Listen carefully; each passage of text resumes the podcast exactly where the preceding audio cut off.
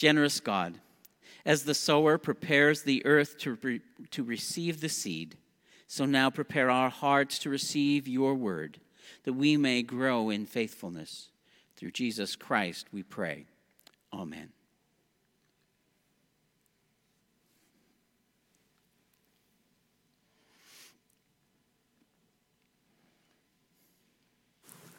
Hi, everyone. It's nice to see you all here today. Um, this is my first scripture reading, so uh, I'm a little nervous. When you have come to, into the land that the Lord your God is giving you as an inheritance to possess, and you possess it and settle in it, you shall take some of the first of all the fruit of the ground which you harvest from the land that the Lord your God is giving you. And you shall put it in a basket and go to the place that the Lord your God will choose as a dwelling for his name. You shall go to the priest who is in office at the time and say to him, Today I declare to you to the Lord your God that I have come into the land that the Lord swore to our ancestors to give us. When the priest takes the basket from your hand and sets it down before the altar of the Lord your God, you shall make his response before the Lord your God. A wandering Aramean was my ancestor. He went down to, into Egypt and lived there as an alien, few in number, and there he became a great nation, mighty and populous. When the Egyptians treated us hardly and afflicted us by imposing hard labor on us, we cried to the Lord, the God of our ancestors. The Lord heard our voice and saw our affliction, our toil, and our oppression. The Lord brought us out of Egypt with a mighty hand and an outstretched arm, with a terrifying display of power and with signs of wonders. And he brought us into the place, this place, and gave us this land, of land flowing with milk and honey. So now I bring the first of the fruit of the ground that you, O Lord, have given me. You shall set it down before the Lord your God, and bow down before the Lord your God. And then, together with the Levites and the aliens who reside among you shall celebrate with all the bounty that the Lord your God has given to you and your house.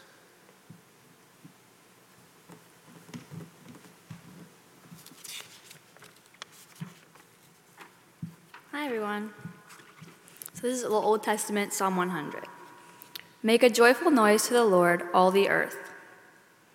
Serve the Lord with gladness. Come into his presence with singing. Know that the Lord is God. It is He who made us, and we are His. We are His people and the sheep of His pasture. Enter His gates with thanksgiving and His courts with praise. Give Him thanks to Him. Bless His name. For the Lord is good. His steadfast love endures forever, and His faithfulness to all generations.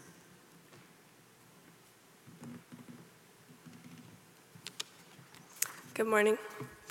New Testament, Philippians 4 4 to 9. Rejoice in the Lord always. Again, I will say, rejoice. Let your gentleness be known to everyone. The Lord is near. Do not be anxious about anything, but in everything by prayer and supplication with thanksgiving. Let your requests be made known to God. And the peace of God, which surpasses all understanding, will guard your hearts and your minds in Jesus Christ. Finally, brothers and sisters, whatever is true, whatever is honorable, whatever is just, whatever is pure, whatever is pleasing, and whatever is commendable. If there is any excellence and if there is anything worth of praise, think about these things. As for the things that you have learned and received and heard and noticed in me, do them, and the God of peace will be with you.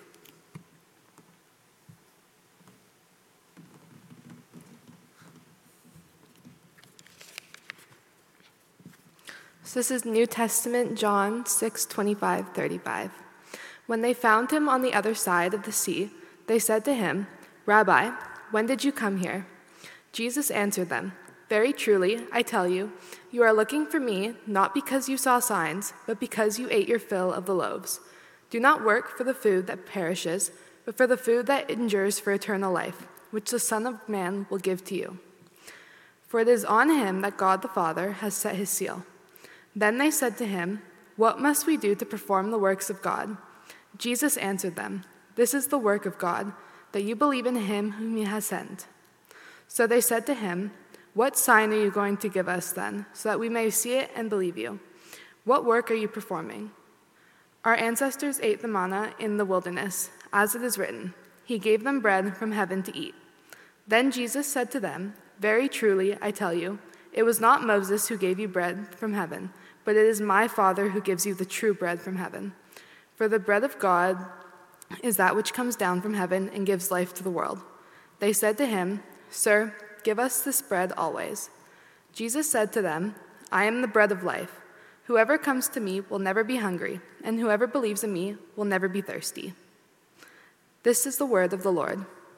Thanks be to God for his word to us. Friends in Christ, what I say to you this morning is proclaimed in the name of the Father, and of the Son, and of the Holy Spirit. Amen.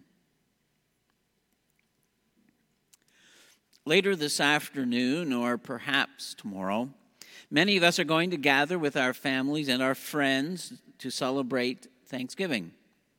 This great celebration will be a feast, because it always is. Foods that we only eat at this particular time of year. In the home where I grew up, Thanksgiving, Christmas, New Year's, the menu was always the same. Well, minor variations uh, for seasonal, uh, seasonal uh, changes. But it had its own distinct mem- uh, menu, these festivities and celebrations that we held in our household. It always, the meal always began with a little glass of tomato juice. Anybody else? Yeah, tomato juice? Chuck's, Chuck's smiling. We never drank tomato juice at any other time of the year. But at Christmas, Thanksgiving, New Year's, tomato juice.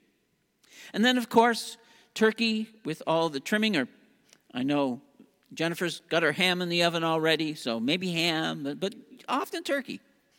Um, turkey, all the trimmings, mashed potatoes, and gravy, and, and that little bag of stuff that comes in the turkey, chopped up and put into the gravy, uh, and vegetables. And, and probably for Thanksgiving, pumpkin pie and whipped cream, right? I'm willing to bet 90% of our households, same menu, right? Not a lot of variation there. I know many will, will, will have that, that same celebration, and always with that great celebration and that wonderful feast comes an open table family gathered together to celebrate, special friends invited into our homes to be part of our gathering together. And when people gather, there's conversation, and there are stories, and sometimes even music and singing if you happen to um, belong to a musical family. And, and likewise, this is the picture that is painted for us this morning in our reading from Psalm 100, uh, from that we heard read and, and shared in the reading as it was our responsive reading. It is the picture of the great feast of Thanksgiving. It says that right at the top of your page in the Bible. If you flip into your Bible again, you don't have to trust me on it. I, I checked. but right over the, you know, in between Psalm 100, the, the, the, the, the, title of the psalm, and then the psalm's verses, there is this little superscription. They appear often in the psalms, but this morning's says a psalm of thanksgiving. And what is imagined in the psalm, Psalm 100, is this great feast that is part of the thanksgiving offering and the requirements which are laid out in Leviticus chapter 7. We didn't read all the detail of Leviticus chapter 7. But in Leviticus chapter 7, it says that the sacrifice of well being or thanksgiving is made up of three different grain offerings and a sacrifice of an animal.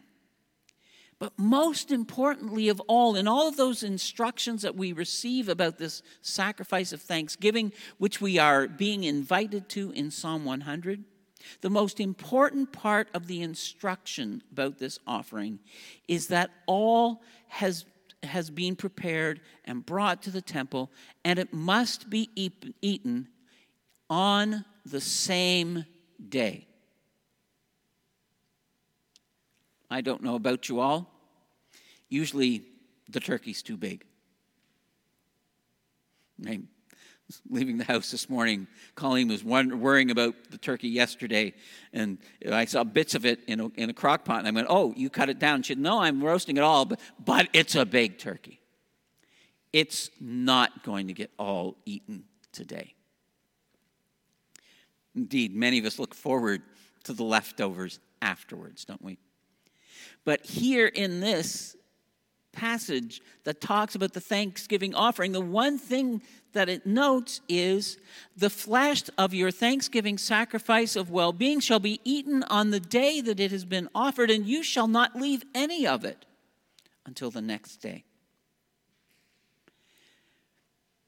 If you did that alone, if you brought that offering to the altar of the Lord by yourself, you would never be able to eat it all. So the worshiper here does not come by themselves. They do not give thanks alone, but they come communally. They come with the family and the friends. They come in the attitude of an open table to gather together and share the feast for all that God has given to God's people. It, turning back to Psalm 100, we do not recognize it here because English is a language that sometimes flattens out the detail. But if we were reading Psalm 100 in Hebrew, Yop, I think, is the only person in the congregation who can do that. But if we were reading it in Hebrew, what you would discover is that all of the verbs that are found in Psalm 100 have that distinctive ending that says that they are plural verbs. They are you, you, not an individual, but you, the whole gathered people together. You, everyone to whom this might possibly be addressed, this command is for you. So when we he- read through Psalm 100 and it says, Come, make a joyful noise, worship the Lord, it's not just an individual, but it's us together. All of you, make a joyful noise. All of you, come. All of you, worship.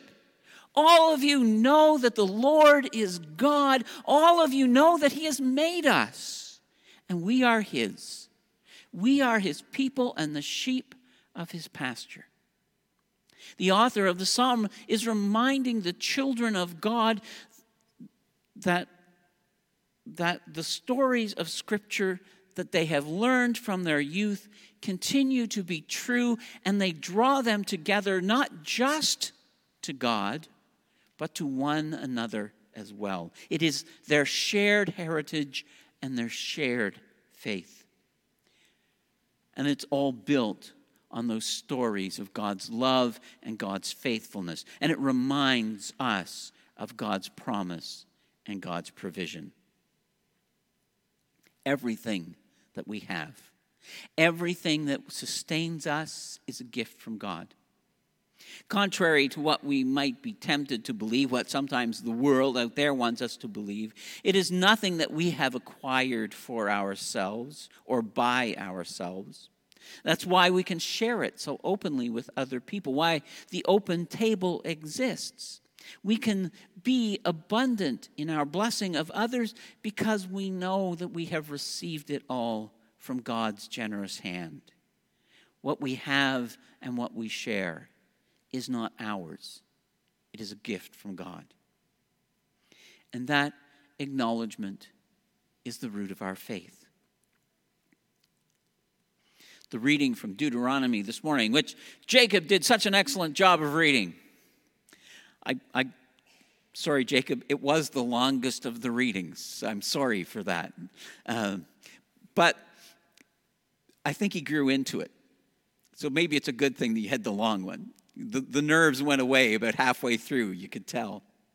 But in that reading that Jacob read for us this morning from Deuteronomy, there is this instruction to the children of God as to how they are going to celebrate God's faithfulness when they have been given the land that God had promised to their ancestors.